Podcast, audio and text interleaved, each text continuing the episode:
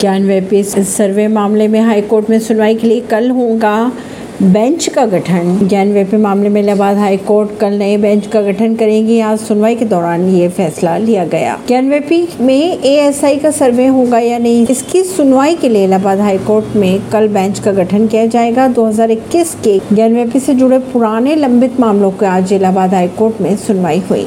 परवीन सिंह, नई दिल्ली से।